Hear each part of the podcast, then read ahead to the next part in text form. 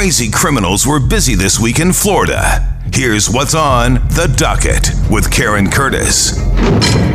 This week on the docket, I want you to tell me what you need now to correct the problem. skyrocketing housing costs are forcing Broward dispatchers to flee for higher paying jobs while 911 calls ring off the hook, according to the Broward County Sheriff Gregory Tony, who warned county commissioners. They call and they hang up, they call and they hang up, and that's the problem. When those calls come in in volume, it creates an influx, and sometimes things does not happen as fast that they may have liked, but we're on top of it. Please don't wait till next meeting. It's now. Well, with with all due respect, sir, I've known it's been now, and I brought this amongst this body before. BSO currently has 81 job openings in the communications unit. Commissioners say the sheriff has enough money to fix the problem. He disagrees and cites seven unions that he has to deal with. Sheriff Tony says he will present a solution to the commission next week.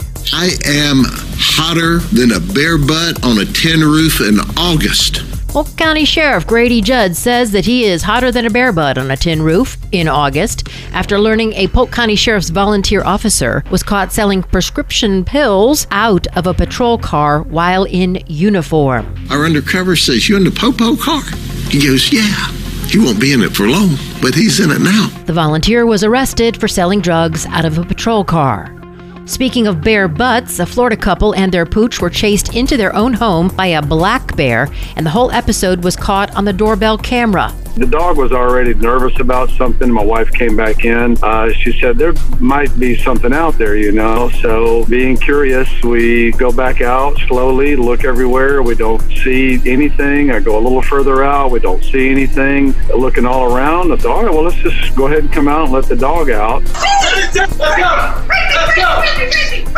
はい。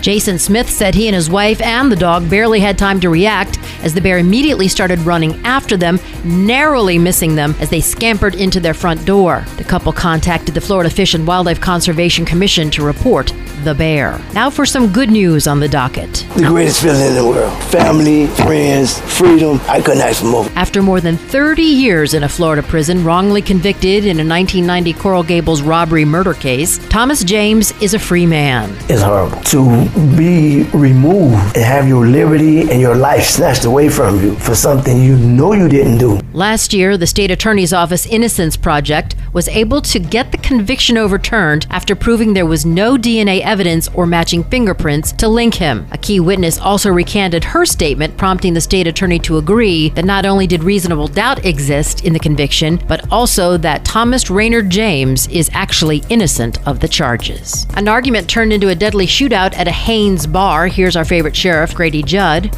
So we have this shootout at Shady Cove where the suspect shoots two people, kills one of them, and he, in fact, is shot in part of the shootout. And it all started over an argument, a simple argument, and ended up with a dead man, a shot man, and a shot suspect. Joshua Badillo is charged with attempted first degree murder and felony first degree murder on the individual that died. There may be other charges filed later as we plow through the details. And just in time for Mother's Day, a 19 year old Florida kid was arrested and charged with allegedly shooting and killing his own mother in their Polk County home this week. Seth Settle reportedly shot and killed his mom after she ordered him to stop smoking cigarettes in his bedroom. Again, Polk County Sheriff Grady Judd. He fled, went to a friend's house, told him I accidentally shot mom, fled past her.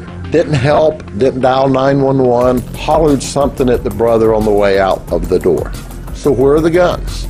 We finally determined that another friend had come to the house and he had asked the other friend to take these two firearms away. The friend gave us the firearms because he was afraid he'd hurt himself. Settle fled but later confessed to investigators that he had shot his mom. Judd says Settle claimed he was depressed and he had been holding the gun to his head before his mother entered his room. He claimed the gun accidentally discharged when he went to lower the weapon. We think he was angry. We think he was mad. We're absolutely confident with the type of mom that this is. There's no way she would have closed that door with her son holding a gun to his head. The sheriff and authorities believe he shot his 52 year old mother out of anger. The best mom you could ever have. That wraps up the docket. Case closed.